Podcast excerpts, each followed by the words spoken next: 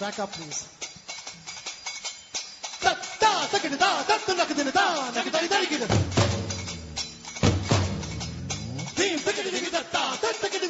Hello and welcome to Tech Kamasala. I am Abhishek and today I have with me the economist Andreas Kluth, whose special report on mobility in the current issue, that is April 12, 2008 issue, has created quite a buzz in the blogosphere already.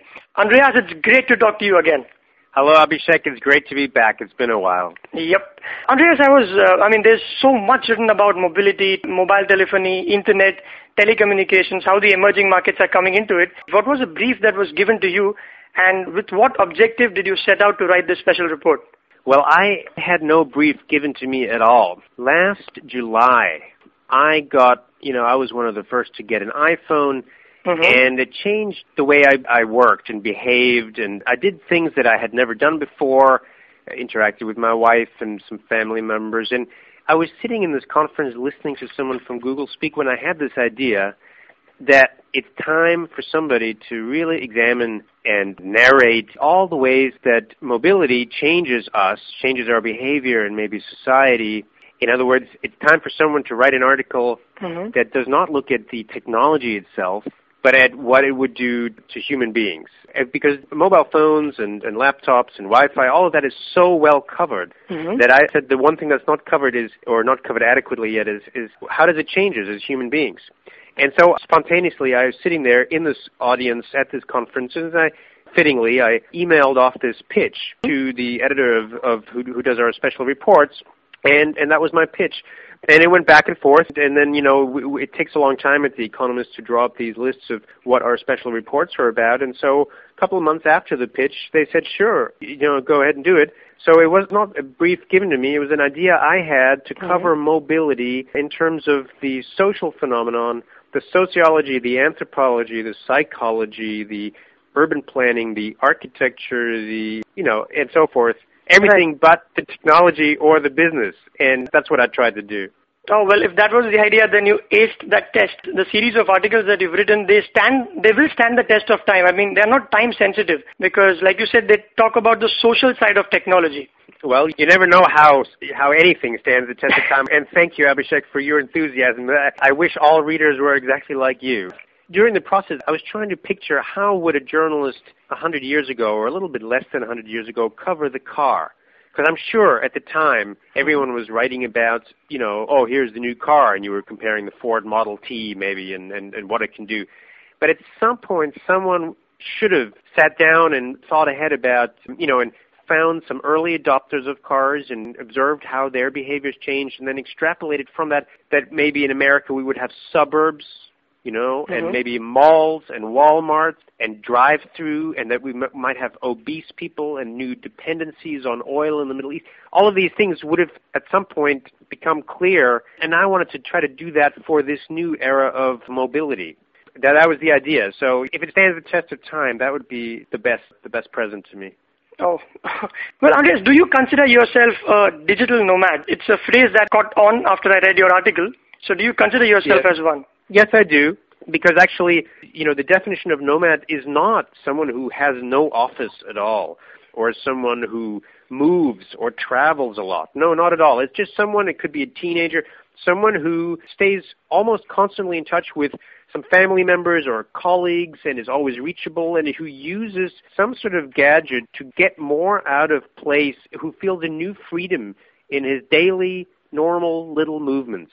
And in that sense, I'm very much a nomad. I have, haven't been a nomad for a long time. I've just become one. I work from wherever I am. I work from a cafe a lot because I have a little baby at home and there's right. some noise. Sometimes I work from home. But it doesn't matter where I am. I very rarely print things out on paper anymore. Mm-hmm. I'm almost always reachable. So I have to figure out for my own enjoyment of life when I, I shouldn't be reachable and how to do that. And in that sense, I'm a definitely nomad, and I think most young people mm-hmm. are. I'm, I'm pretty sure most people listening to your podcast will also be nomads by my definition. Yes, and it's interesting you mentioned that you like to work from cafes, etc. I mean, uh, Howard Schultz, I think, the guy who's at the helm at Starbucks, he once upon a time he had said that I want Starbucks to be a third home But today, the delineation between office and home has decreased because you can carry your work around through laptops and your cell phones. So now it, it becomes your second home, basically. There is no third home at all. Yeah.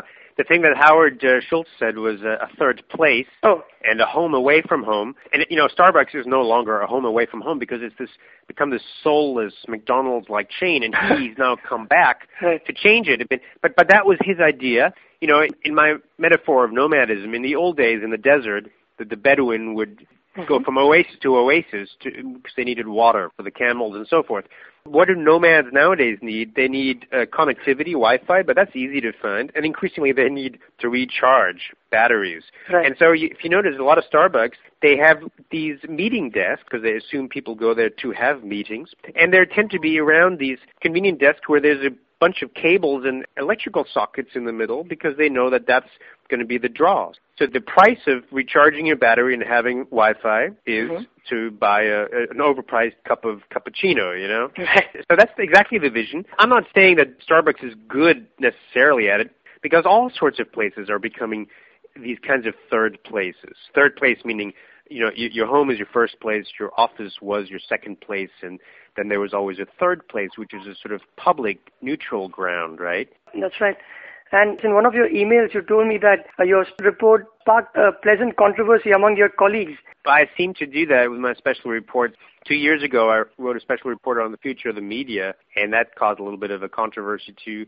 See, the way I saw it, I'm reporting on existing trends by Mhm. telling the stories of real people. But the editor of this, uh, you know, she's from an older generation. She, I think, had concerns whether this is a little bit too far out, if I might say, too edgy, too too ahead of the curve. If we're getting, if, if we're going too fast into the future, this is a little bit crazy. Shouldn't we go slower or something like that? So I had to con- manage and assuage her concerns in that regard. And it was just interesting to me how people read into it Mhm. what they want because really, uh, as you've noticed, it's, it's a collection of lots of stories from people, and these stories are not actually terribly earth-shattering. That you know, you don't think you're being futuristic when you observe, for instance, Rudy Giuliani, who was a presidential candidate a while ago. You know, when he takes a phone call while he's addressing a, a big audience, in the middle of it, he he picks up his phone. His wife is calling, and everyone listens.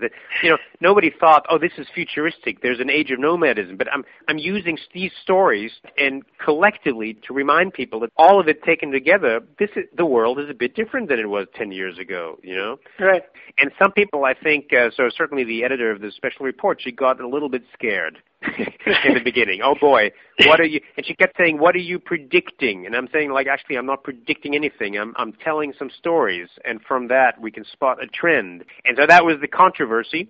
Uh-huh. And at some point, and we moved beyond it, and now it's out. And I've I've been looking forward to this point because now, of course, the readers get to decide. And I look at the blogosphere, and people are blogging about it, and it's great because now everyone sort of projects their own observations into the stories that I'm telling there. Right. But don't you think that as part of the skepticism of the editor could be justifiable? Because uh, I'll narrate you a small incident. I have a friend of mine whose brother was eight or nine years old, and I had gone to his place uh, at his apartment.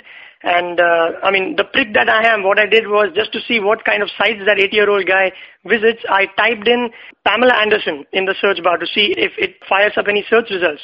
And uh, there was a long list, and the first one read uh, I don't know whether I should say this, but it read Big Boobs Anderson, and Google then helped him by saying, did you mean Anderson?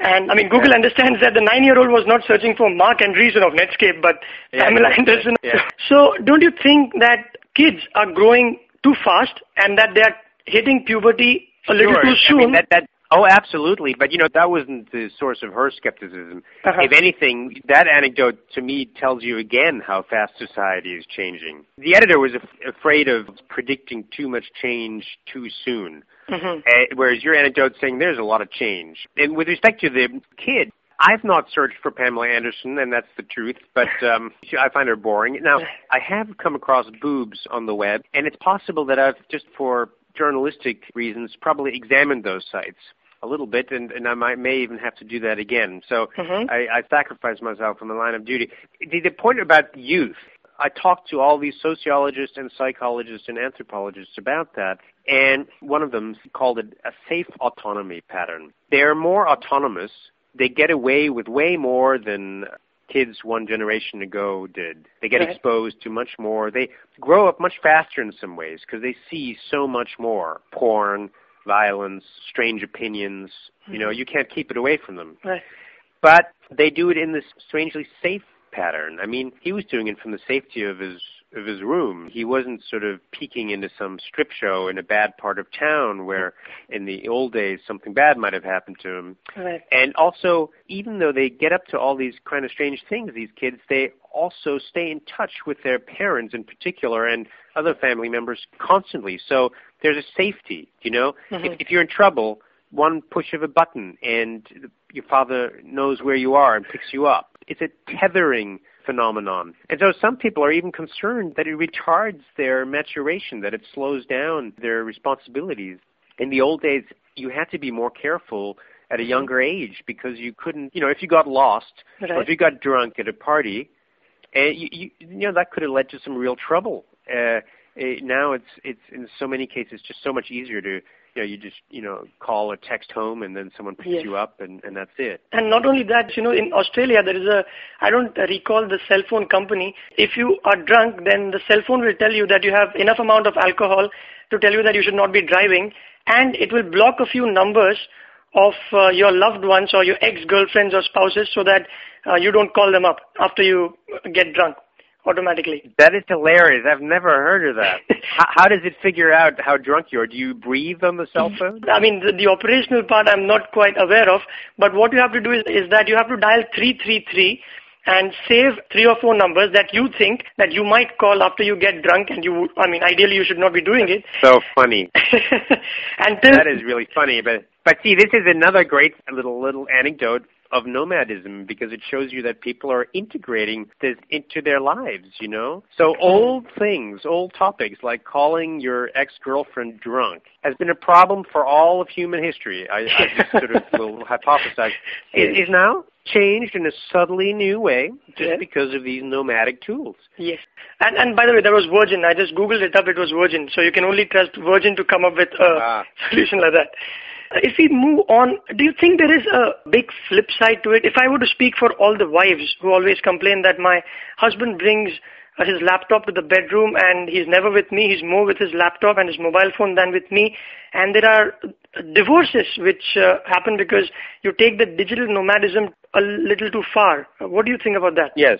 This issue which you just brought up, which is I think currently the biggest issue of them so far, is stress. And from the very simple and banal to the big, like marriages. Because, I mean, for instance, you may walk by a restaurant or been in a restaurant and, and there's a table where a girl and a boy are, you know, at a date and they're both talking on their cell phone or they're both texting or something like that. How lonely, how sad is that? You know, Oh. it, it bothers me. And then the stress comes in, especially for nomadic workers, and there's really constant flow of emails and text messages and phone calls and other things throughout the day. And these crackberries, you know, these uh, road war executives who have blackberries, they're really checking their phone. Uh, You see them checking them when they're at the beach, when they're allegedly on holiday, at, at the market, on you know, with the family on Saturday, and so forth. 'Cause in the old days, when you were out of the office, you were off. You were. This was your time, and I think for a lot of people, that's gone now. It's a really, really big issue. A lot of people, I think, are very stressed. It's not, in that sense, healthy. You really need enormous self-discipline to turn that thing off from time to time, just to have quality time. Yep. I mean, you just need another reason to get addicted to something. So, like you said, crackberry, and it was the Webster's Word of the Year a couple of years back. I mean, those people who are too addicted to checking their emails on BlackBerry. You also mentioned about uh, how all of this has changed architecture. This part was the most fun for me to write. And this one I didn't expect to find when I sort of set out on the research. And it came as a surprise that famous architects like Frank Gehry, he's one of the big architects, are incorporating this now just as a foregone conclusion, as an assumption about lifestyles into the way they design buildings. And then out of buildings you make cities. You find this especially on university campuses because they're full of nomads, young people, and also some offices. For instance, the Googleplex here is a Right. great example. Google employees, they move around this, this, and wherever they are, they might work or they might eat. And so that means that the way people design this building is different. They have fewer of these, let's say, closed offices, Mhm. small classrooms, and more of these semi-public spaces. They're not public because not the whole public is in them. It's not like Starbucks, and therefore they're hybrid spaces. You might actually, the teacher might give a seminar or a class under a tree or in the cafe or in the hallway, you know, because there's Wi-Fi. Why not? Right. Uh, or they might they might study, or they might flirt, or they might eat. So the functions get mixed together, Mhm. and the architects try to make it just a, a more pleasant, humane space, and allow the people in that space to decide what is done, which is a change because in the old days the architect decided at the when he was designing the building, he decided, well, here's here are the offices, that's where they work. Here's the cafeteria, that's where they eat. Here's where they go on the break. And now it's just like you, you just make one pleasant space Mhm. and you allow the people to, to decide what gets done. One little factoid that I stood out and my, that I Mhm. especially liked was they tend to now have curvier walls because people like in these hybrid spaces they like to hide or to sort of have little ad hoc privacy areas. So let's say we open a laptop and you know have a class, but we like to have a wall behind our back. Mhm. Well, one way to, to give more people more opportunity to have a wall behind their back is to, like in like an intestine, you know, to have more curves in the area, curvy walls, or bent walls, or something like that. So in the old days, in the 20th century, a lot of office buildings and university buildings, for instance, would, and government buildings were squares and rectangles by Mhm. specialization. And now we'll have these much more interesting patterns, and with people doing all sorts of things, basically whatever they want to, because they don't really care where they are in the building as long as they're with the people they need to be with, because they they have Wi-Fi and cell phone connection everywhere. Right. And all of this about five years ago was uh, possibly not thinkable. Uh, I mean, uh, correct me if I'm wrong. No, not re- well. The thing, the thing is, for some people like architect Frank Gehry and Bill Mitchell at MIT, who built this building, they were thinking about it five years ago and even longer ago because Mhm. the this building that that is a good example that it opened about four years ago, and so they must have been designing it about ten years ago. Oh. So it was clear to some people, but you know. As they say, the future is already here. It's just unevenly distributed. Some people now are seeing it, but most people are not. But I think what we'll see is more and more people seeing it. you Right. know. Sometimes it's just a matter of adjusting a space you already have because you notice. Because I live in Berkeley, and there's the university campus has changed in quite interesting ways. They Mhm. haven't torn down the buildings and put up new buildings, but they've noticed that spaces where there there used to be nobody there, let's say the hallway of the library or the lawn outside of it, you know, people Right. were just walking in and out, but there was nothing to do. So now suddenly they've noticed that there's people with laptops, people with cell phones doing things. Then someone else uh, puts up a little cafe there or redecorates it and so forth. And so in, this sort of subtle way, places are changing already. You know, all of this, the next generation buildings or these Wi-Fi campuses and Googleplex, etc., are examples from the developed economies. But on the other hand, are you surprised that the emerging markets like India, for example, or China, they are embracing uh, the cell phone phenomena like for like fish takes to water? I mean, six million uh, new connections every month uh, is no joke in India, for example. Oh, oh, absolutely. And in poor countries, I think there's a slightly different story of nomadism to be told. Yes. Because they're they're more nomadic than the people in rich countries in some ways, right? Because eh, a lot of people, you know, never had a sort of stationary phone, a stationary fax machine, a stationary anything. Right. And so they jump on, especially young people, you know, with, uh, you know, I should shut up and let you talk because you probably know better than, than I do. But, you know, the mobile phone, they pay with the mobile phones. You know, mobile phones have, you know, been a revolution for taxi drivers' productivities everywhere, right? Because you can be, did they hit you with a miss, right? They, they call you, hang up on you, you know, Oh, to yes. pick them up. Yes. And so it's a business tool and small business owner in the poor world in, in, in Africa and so forth. With that mobile phone, they can transfer money in ingenious ways. That's nomadism. And of course now, they're probably not on the internet. They have cell phones, but they're probably not on the internet as we know it. But they will now very soon be on the internet because the internet is coming to all those mobile phones. these people also they need not be literate and in fact I'll, I'll tell you an interesting story one of my friends maids who does the dishes and the clothes now she's been gifted a mobile phone by one uh, house owner and the other house owner pays the bill for a particular month and if she's around a grocery store she'll give a missed call and she'll expect a call from the owner in 15 minutes with the whole list of groceries that need to be delivered at the place. And if the owner doesn't call her up, then she simply leaves. So one missed call, groceries, two missed calls. Should I come down at your place to clean up the dishes? Three missed calls. Should Yeah. I take your baby out for a walk? Or stuff like that. That's amazing. And, you know, I love these stories. I hear stories like that from Africa, from all sorts of places. Mhm. For some reason, people don't do that here so much. Here they give you a real call, which is often Right. more intrusive, you know, when you're driving than when they just hit you with a mist. But, you know, in future, of course, and not in the distant future, once these phones get onto the internet, you'll have location-based services added to that, you know? Right. And so, for instance, part of being hit with a mist, let's say, will be also will automatically will tell you where that person was. Maybe, you know, y- your phone alerts you when Right. you're in a certain building. Hey, you know, your friend Jim is also in the building. Ah, You want to meet up. Uh, so it's things like that. So Right. it's a new relationship that the technology establishes between us and our place. That again, to me, is nomadism. And I think Hmm. it might happen even sooner in poor countries than in rich countries. The poor countries have uh, just a slight sort of regulatory angle on this. I'm just talking to Craig Mundie and people at Microsoft about this from time to time.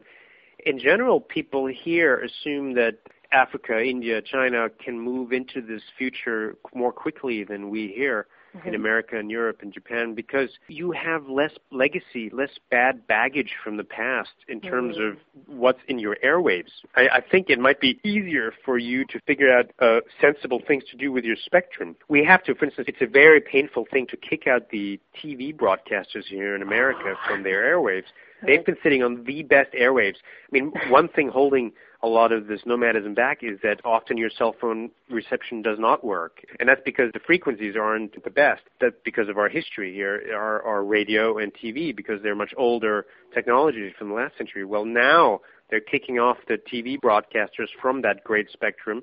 They have mm-hmm. to vacate it by next February. And of course, at that point, new networks can be built with those frequencies.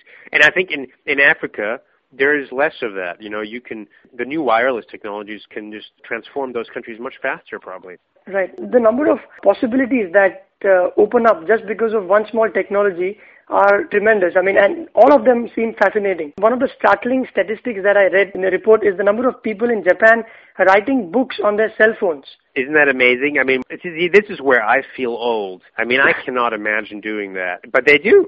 They apparently, mostly girls, write from their mobile phones, and then somehow it gets put together into books, and some of the books are bestsellers. It's a new genre. I mean, the Japanese and the, the Koreans, they're just, they're early adopters in so many ways. Right. I think it, it just blows me away sometimes. That it's far better than once upon a time a writer had to type it out on a typewriter, and if he makes a mistake in the 15th line, he has to retype the entire thing. So, I mean, such technologies are only helpful. Yeah. Well, you know, and you you put your finger on something that you know is changing the way we treat language because it's now so easy to produce words. You know, when you're instant messaging, typing on a laptop, and you know you have autofill, it sort of it, it fills in words and spellings for you. That people take much less care with their language, and so some of the linguists spoken to, they actually don't like that. They think there's quite a lot of linguistic change in this era of nomadism because producing words is so cheap, so quick, so easy that no one thinks about what they're saying anymore. In the old days, you had to think a lot because, as you just said, you know, cost of any sort of mistake was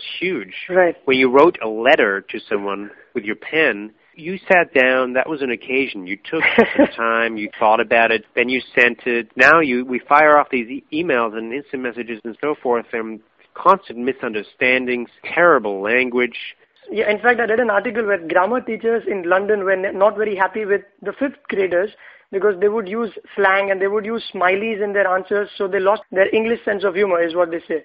Oh well, you know, fortunately, the the English always come up with a new sense of humor. Uh, I discovered, but I'm not surprised. I mean, these smiley faces, emoticons, and stuff. The young people that grow up with this, why would they separate the context of now I'll write one kind of proper English when I'm talking to my teacher, and when the whole rest of the day I'm sort of doing this new pidgin English, basically. For me as a writer, I, I tend to be very sensitive to because I, I love language and I, I treat it carefully and I try to write good emails, but it just we write and we read so much. I mean, if Right. you added up the emails that we write and read each day, Uh-huh. we've all written many books already in our lives. But most of it is crap. You know? I mean, in the old days, we wrote much less, and therefore made it matter more. Right. Andreas, one last question, and I ask you because in your research you met with uh, anthropologists, linguists, and uh, psychologists. But, I mean, we all agree that there is a certain amount of addiction in nomadism. So it's something similar to, say, obesity, where you get a lot of craving for food. So in this case, lots of craving for Skype and Twitter and uh, chat messaging, instant messaging, etc. So do you think, you know, in, in obesity, Merck, the pharmaceutical company, is trying to come up with a pill which will uh, block that part of your brain which craves for food.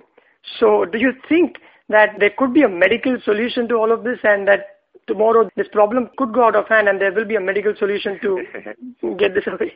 no, I don't think there's a medical solution to it. But you know, there's no medical solution to obesity yet either, right? right. I mean, I know there are people who staple their stomachs. Ooh. Oh God, that always just is ghastly just to think about it. But and then there are pills and stuff, but I've not heard of anything that actually works. You know, so here in America, it's it's it's allegedly a fat country, and parts of the country here are fat people. But if you're here in California, Mhm. people are eating organic greens and running and doing yoga, and they're all slim and fit here. Mhm. And that's because they've really changed behavior. And so, you know, we we had the car culture for a, a, a century, but people now try to leave their car in their garage as much of the time as they can. So Mhm. they've changed their behavior because they're so fed up with being fat and unhealthy and lazy. They're not popping any pills, but I kind of hope that'll happen to nomads.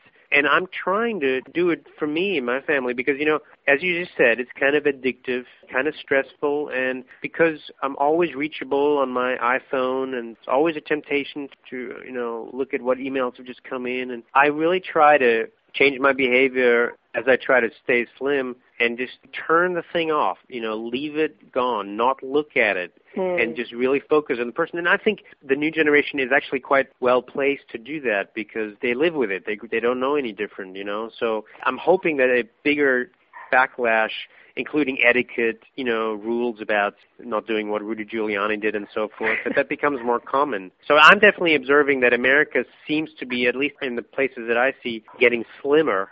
And I think in time, these new nomads will also probably get less stressed out. I mean, it's just human nature. We adjust. It might might take some time. I think some people will go crazy in the meantime. so I mean, the simple answer is discipline. That's what they taught us in school then. yeah.